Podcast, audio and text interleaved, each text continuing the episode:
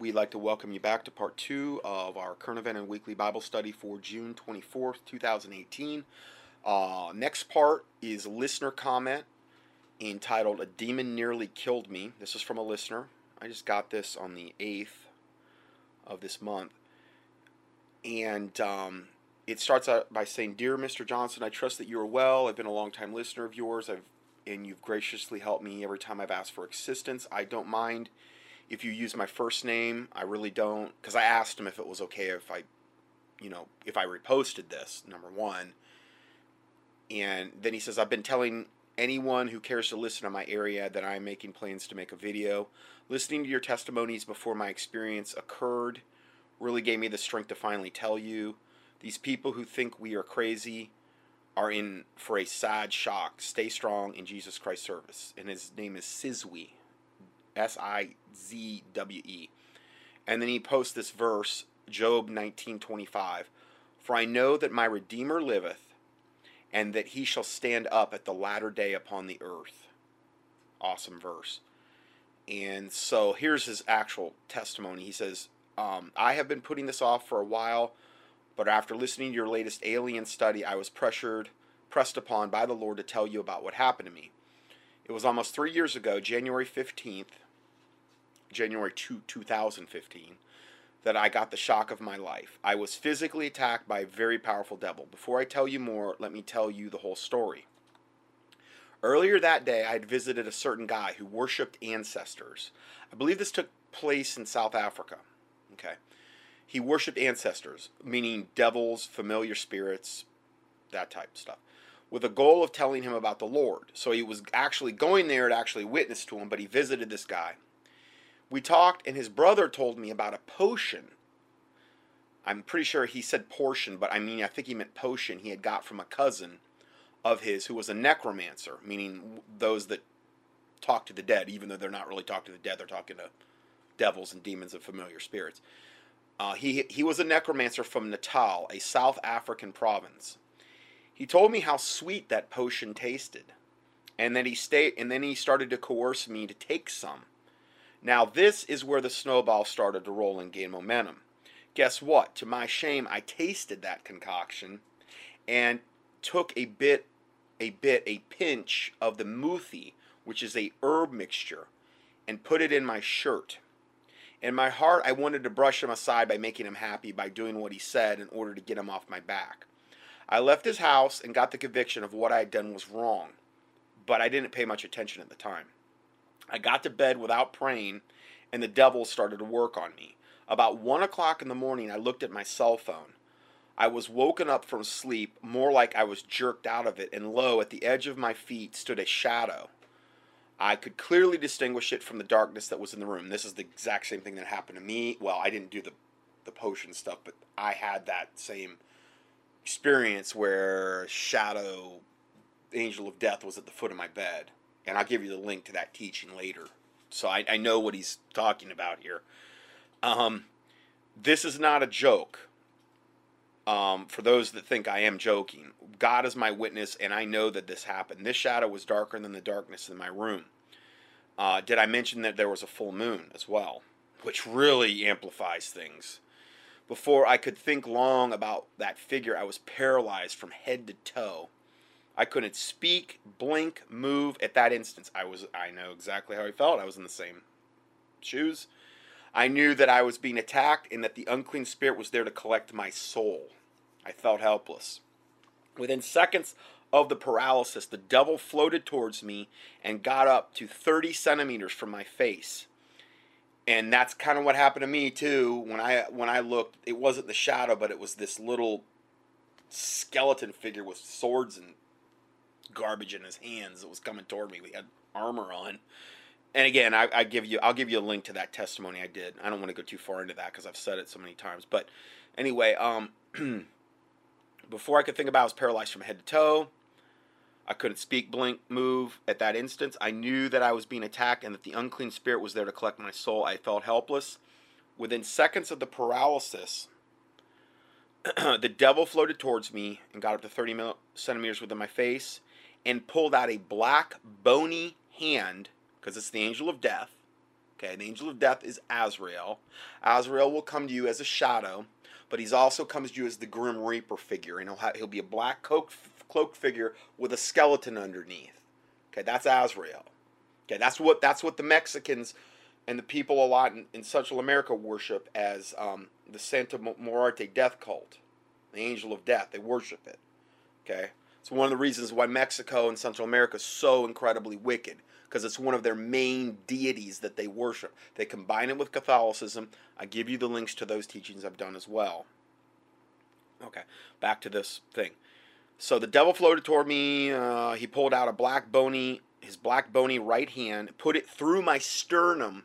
Now this part didn't happen to me, thank God, and literally grabbed my soul and was pulling it out of my body. Its face looked like the skeleton figures you see on the bonesmen and the Satanists embrace in their cults. I felt the grip, and it sure it was sure and cold. The grip on his soul. No man can escape from those hands without the Lord Jesus Christ's help. There is no way. These guys who think that they will be re- reincarnated are in for a huge surprise. I really felt like I was dying, and I was. I knew that if I had died, I was going straight to hell because I had not repented of the evil that I had done earlier, though the Holy Spirit convicted me of it at the time. Basically, I had rejected Jesus and went after other gods. While I was being slowly pulled out of my body, turned my head back and saw my physical body lying on the bed. That's not good when I looked in the direction where the black demon was, there was nothing but darkness there. I knew that that when I die, I had been cast. I knew that the die had been cast and that my life had come to an end. But Psalm 60, 69 14 crossed my mind. I was given a second chance by the Lord Jesus Christ. Woo! Praise the Lord Jesus Christ. Psalm 69, 14. I'm just going to, in fact, I'm going to give you Psalm 69, 14 through 18, which is, he just said Psalm 69, 14, but when I read the verses after that, I'm saying, well, all of these are applicable. Uh, it says, Deliver me out of the mire, let me not sink. Let me be delivered from them that hate me and out of deep waters. Let not the water flood overflow me, neither let the deep swallow me up, and let not the pit shut her mouth upon me. Hear me, O Lord, for thy loving kindness is good. Turn unto me according to the multitude of thy tender mercies. And hide not thy face from thy servant, for I am in trouble. Hear me speedily. Draw nigh unto my soul and redeem it. Deliver me because of mine enemies. Now back to the back to his testimony. I cried out one name given among men, for which we must be saved. Acts 4:12. Jesus, which is exactly what I did. And in my inner self, because I couldn't speak due to the paralysis, and the Lord heard me and stopped the attack. I was screaming that Jesus should deliver me from the mire I was sinking in. And he, and he had mercy on me. Praise the Lord. And the least I can do is to love him because he first loved me. Praise the Lord. 1 John 4:19. For the rest of my life and expose these demonic organizations and fake churches. wow. Man, that is awesome. From all that experience, God taught me the following things. Number one, all muthi or potions, amulets, etc., have a devil or devils attached to them. This is why I'm always emphasizing about bringing cursed objects into your house. You know, they all have devils or demons attached to them. And what I was um, saying before about Pete in Tasmania, these witches and warlocks are constantly trying to send him stuff in the mail, put stuff on his car, leave stuff on his doorstep that are cursed. They send him feathers and all kind of weird writing on stuff, and and put stuff on his windshield, and just all these things that are that are cursed. You need to burn all that stuff. You need to get it off your property, burn it. Okay. I mean, you do not want to just throw it in the trash. You want to burn it. Okay, plead the blood of Jesus Christ over it, you know, in the name of Jesus Christ. You know, pray that it has no effect on you. Preferably, maybe even pick it up with gloves, you know, and um, not touch it because you never know. They might put poison or whatever. I just think the less contact you have with it, the better, and burn it. And um, anyway, um, cursed objects really can affect you. Two, never forsake the Lord for the sake of pleasing others. Three, he reminded me that hell is one way, is one sin away and more real than I thought. Now, granted, it's not like, okay, I think this would depend on the severity as well of the sin. I understand that all sin is bad, it's all sin is wicked, but when you're dealing with occult witchcraft of this high level, okay, you're and, and you're dealing with something like what he's talking about, yeah, you got to really, really be careful. Now, I'm not. I'm just going to play a couple of these, and these aren't these aren't like graphic hell testimonies, but they're warnings to Christians about this exact concept. Okay, so they're they're they're the conceptual warnings to Christians about this. So I'm just going to play this one. Um,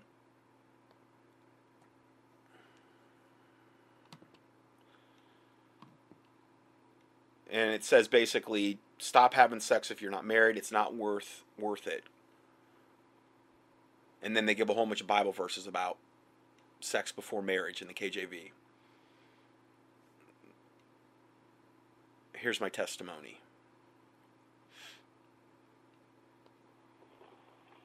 Hey YouTube, it's me Lana. Um, I wanted to talk to you guys today. Um, I really wanted to touch on really being a true follower of Christ. Uh, when I when I gave my life back to Christ, I was looking towards the the Christians, looking at the behavior that they uh, they showed. Um, I was looking at the activities that they indulged in, what they did, and um, now she's talking about Christians that she was around in your normal church you know, it wasn't until last year I finally realized that there are many who profess to be Christian, and um, they're missing Christ by a long, a long shot. And it's unfortunate because I was one of those individuals. Uh, when I gave my life to Christ, uh, three, four years ago, um, I was professing Christ from my lips but my heart was far from him. And keep in mind, uh, just because I, I gave my life to Christ, but when I left that church, I'm thinking, okay, I'm saved, and I'm listening to that, that little motto I hear a lot of people say, once saved, always saved. Do not, do not, for one second, believe that deception, okay? Yes. And th- this is basically like you know, I say some little prayer and then I can go off and live like the devil. You know, it's like you're mocking Christ essentially. Christ never revokes his gift of salvation. But do we abuse it and throw it away? Absolutely.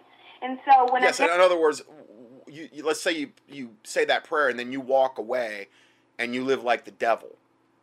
Okay, you're making a mockery of the whole thing of salvation, essentially? My life back to Christ. I went back out there, and I was like, okay, well, it's done. I'm saved. Um,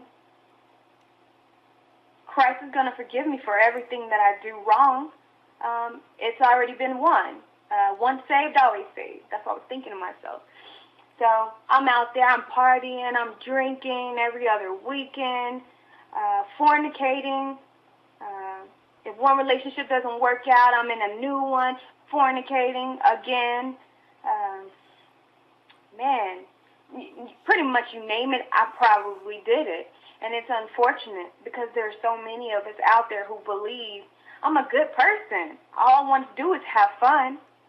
But you got to understand, the word tells us to be in this world, but do not be of it. And you have to eventually ask yourself, you have to ask yourself, am I, how can I love Christ but still do all the things that, the, that everyone else in the world does? What makes me different from the people who are not saved if I'm still indulging and, and participating in the activities and the clubs and and all the sin that they you know, that they indulge in? What sets me apart? That answer is absolutely nothing. Absolutely nothing. Christ came and he preached repentance. Understand that when you repent, it means to beg, to ask for forgiveness. It means to turn away from your sin and to try your best not to do it again. It does not mean to indulge in premeditated sin. Meaning, when I say premeditated, I mean you know you're going to go do something and you figure you ask for forgiveness later after the deed is done. That's not how it works, ladies and gentlemen. And that's the same concept of what the Catholics have done for centuries with the indulgences, where it literally, I mean, and they probably do this today at the highest levels, where you could literally go to the priest and say, "I'm gonna, I'm gonna molest this child. I'm serious about this." And what indulgence do I have to pay in order for that sin to be um, covered? For that sin to be, and they would say, "Oh well, you know, thirty Hail Marys and pay pay us, you know, two thousand whatever." And and then and that, that's literally how the Catholic Church operates and has operated for a you know probably ever since its existence. And so I just want you guys to know that Christ came at me one day and when I say he came at me, he laid it on my spirit. And this is what was, was laid into my spirit. Lana, Lana, you will burn in hell for your fornication. And of course, me, I'm like, what? I'm looking around like, Lord, anything but that. You know, I'm a good person. I show up to church every Sunday. You know, after the the club on Saturday. I may be a little hungover, but I'm there. I'm listening. I may not live live up to it when I leave this church, but I'm listening to your words. So with this being said, I really had to take a take a step back and really like hear what he said. Lana, you will burn in hell for your fornication. Now understand, there are many of us out there fornicating and thinking that this one little thing will be overlooked when when our God comes back. He's not going to send me to the hellfire. He's a he's a loving God. Yes, yes, everyone, God loves us.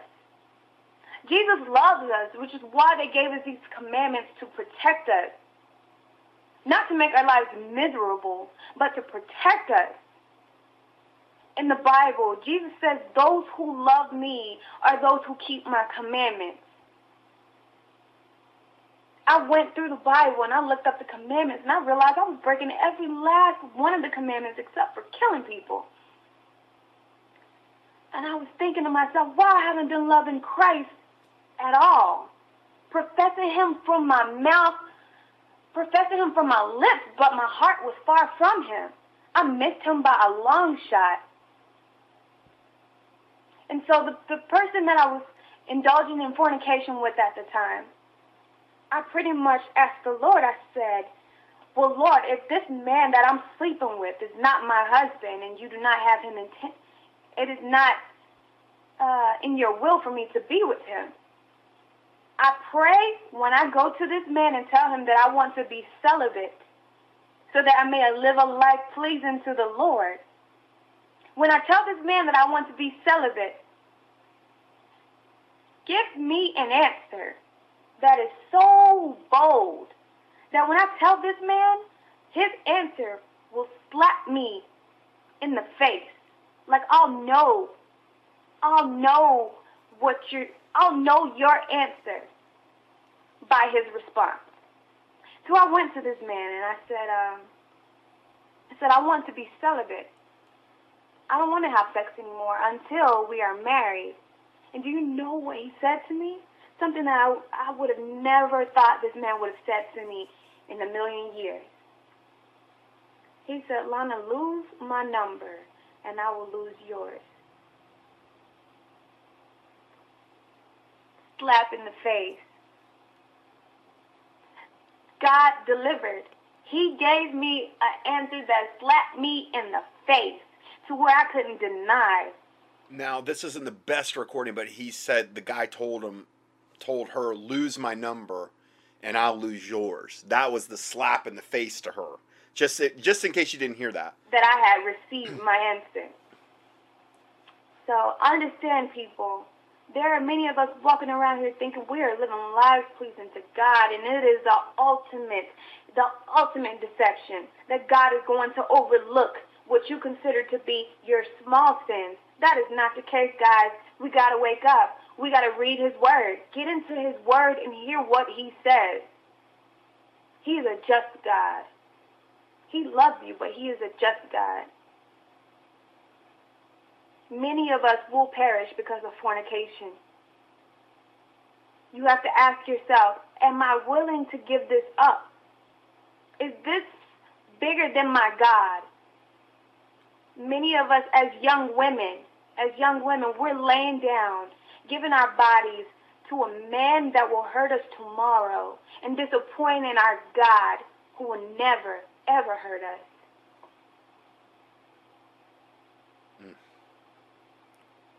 Many men are being told that it's it's tradition to sell your wild oats before marriage. Do not listen to traditions of men. They will kill you. Traditions will kill you. Yeah. Amen. The Bible says the traditions of men have made the word of God of none effect.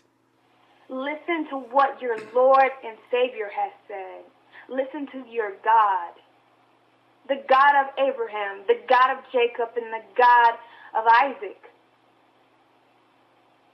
Because his foolishness, God's foolishness, is wiser than man's wisdom. All right, guys, till next time. Take care. Be blessed. Repent of all your sins. If you do not know Jesus Christ, if you do not have him as your Lord and your personal Savior, I beg you today, cry out to him. Fall down to your knees. Cry out to him. Give him a chance. Stay rapture ready, guys. Stay in that kingdom mind frame. I just love her. She's so real. Ooh, that's awesome. Praise the Lord. And here's another thing with the with the whole deliverance thing that I think ties into this. That there's a lot of things that when I'm really realizing is that if there's something you can't overcome, okay, let's say you got saved and you, no matter what you're doing, you're not able to, to overcome some sin pattern, okay? Now, God knows the beginning from the end. He knows all the things you've been through, and, and I think that, that He deals with different Christians different ways. You know what I mean? There, there's like, like for me, for example, I had this horrible secular upbringing and just was exposed to a lot of stuff I shouldn't have been exposed to. My dad was, you know, yeah, kind of a psychopath, and I mean, I didn't have any Christian upbringing at all. Somebody like me may get from God an extra amount of grace in certain areas because of all the things I've dealt with, and the only thing I've ever known was that particular lifestyle. Whereas somebody that maybe didn't have that upbringing and did grow up in a Christian, they're, they're I mean, to mo- much is given, much is required. And I'm not saying God doesn't want to get us all up to speed. And I'm not saying that gives me a license to sin where it doesn't give some. I'm just saying that I think He deals with everybody a little bit differently, brings them along possibly maybe a little different speed than the next person being a Christian. Now, the whole thing about deliverance is getting set free from this type of garbage. That's what deliverance is really about. It's it's the last frontier like I think of that thing that I had read of a Christian getting set free. Now, at the end of this PDF, I'm going to give you a whole bunch of resources that you can explore on your own about deliverance. Okay? It's all for free, and I'll go over that more at the end. Okay? Just some things about deliverance that you might want to know about and stuff. But I think that was a pretty time. Okay, so picking up where we left off, um, I give you a link here to my teachings on salvation just if you know if you're not saved that type of thing i give you a link to that okay and then okay so let's go back to these are the experiences uh, that God taught my listener, Sizwe, when after he had the angel of death try to kill him. Uh, okay, so we got through the third one. The fourth one says demons can kill a person if he opens the door. Okay, that's what God was showing him about this thing. Um, five, that I must always fear God. Six, that he will never leave me or forsake me, provided that I abide in him and that he may abide in me, according to John 15, 4 through 7. And seven, lastly, the Lord reminded me that be sure your sin will find you out. Numbers 32, 23. Tell your listeners to back off from any occult objects, for the Lord is not pleased with that. They will die in their sins if they do what I did. I live to tell the tale, they might not. Don't give up, Mr. Johnson. You and your daughter, Taylor. Um, may the Lord of hosts bless you in your ministry. Your brother in Jesus Christ our Lord, Sizwe from South Africa. And then I told him, I said, yes, a very similar thing happened to me, but I didn't get as far as your encounter did. I mean, thank God. Um, and it's my testimony and supernatural experiences, part one and two. I give you a link there. And then I said to him, the angel of death that you were dealing with was also referred to as Azrael. They worship the angel of death in Mexico in the Santa Muerte death cult. And here's my teachings I've done on that. So it's called Witchcraft in Mexico, uh, Santa Muerte death cult, Catholic skull worship, and the Catholic Inquisitions, part one, two, and three. So um, we have that. Okay, let's go further here. This is a listener comment from a good friend of mine in um, the Denver area. And it's a listener comment about a man who was healed from liver, liver fa- failure, then dropped dead after he refused to give Jesus Christ credit for doing so. And this is from my my uh, my listener and friend John. And he said, God did use me once to heal a man from liver failure. He told me to go to the hospital, so I went. I laid hands on him and nothing happened. Then I left and I got a phone call from another brother who stayed back after I'd left, and the nurses had to keep him from running up and down the halls. It was amazing, and the testimony it brought to the Word of God was amazing. In other words, he got healed of, of liver failure, the man that John laid hands on and prayed for. He said, But I told him in that room, the Lord will heal you, but he has a requirement for you that you are to say that Jesus Christ healed you. Okay? So, I mean, fair enough, you know. Okay, you get healed from from the Lord, you got to give him the credit. And due to the fact that he was an AA guy, meaning Alcoholics Anonymous, which would make sense that he had liver failure because he was probably he probably drank himself into liver failure. Okay. Uh, and he went to meetings. The next week, I went to this meeting and I saw him, and lo and behold, when it came time for him to speak, now this is the first time he was back at the AA meeting after he got healed from liver failure by by the Lord. Um, he gave he, he says, Behold, when it came time for him to speak at the AA meeting, he gave credit to everyone else but Jesus. Then immediately after he stopped talking, he fell face first off his chair on his face and died in front of everybody. The ambulance came and took him away and declared to the meeting and I declared to the meeting, it is because of his disobedience to the Lord bring, brings death. This is how jealous God is for the testimony of his son. It was Jesus himself on the spot bringing glory and fear to his name. That AA group never talked bad about Jesus again. And then I asked him, I said, That testimony is unreal. Did you actually see him die? And he said, Yes. He died right in the meeting turned blue and purple after he fell off his chair. No one could get his heart working again and died right there in front of all of our faces.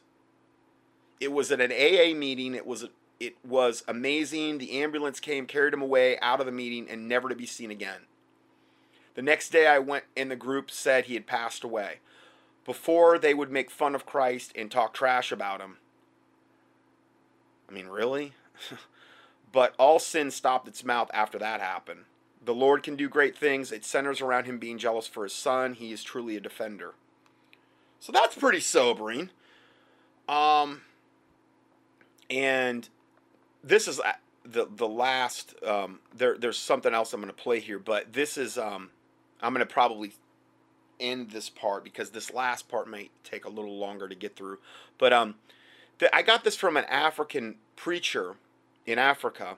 He's on my, on my email list, Eric, and I couldn't believe this when I got this. And you're gonna have to see the PDF to actually look at the picture. But it's an African pastor, Buzz Buzagoa, has come out, and this is directly from Africa. Okay, he's come out with some horrible claims that God spoke to him and said that he, this pastor, is too holy to walk on the floor of his own church. So he's, I'm not lying to you. It shows this pastor walking on the backs of his congregation as he's walking. I guess he's walking out of his church. They're literally like, you know how you'd have the entrance of the church? They're literally laid down lengthwise. He's walking on their backs to leave the church, it looks like. Because he's because God told him he's too holy to walk even in his own church. He's got all these his congregation laying down, he's walking on their backs, and he's got like it looks like he's got like security around him, like steadying his arm because you know when you walk on someone's back, it's unstable. And there's a picture of him walking on their backs, and he's got a Bible in one hand as he's walking on their backs. I mean, I don't I've never seen anything like it in my life. And then it says he says he says it reminds me of that old song, "Oh Lord, it's hard to be humble when you're perfect in every way." check the picture of this man walking over the people. So you might want to check that out. It'll, be on it'll be in the PDF for uh, June 24th, 2018. Um, and I'm going to go ahead and end um, the the part 2 here and then I'm going to play one last part on um, uh, satanic dances hidden in everyday routines that I think you'll find kind of eye opening because I had no idea it was this this bad, and uh, we'll go from there.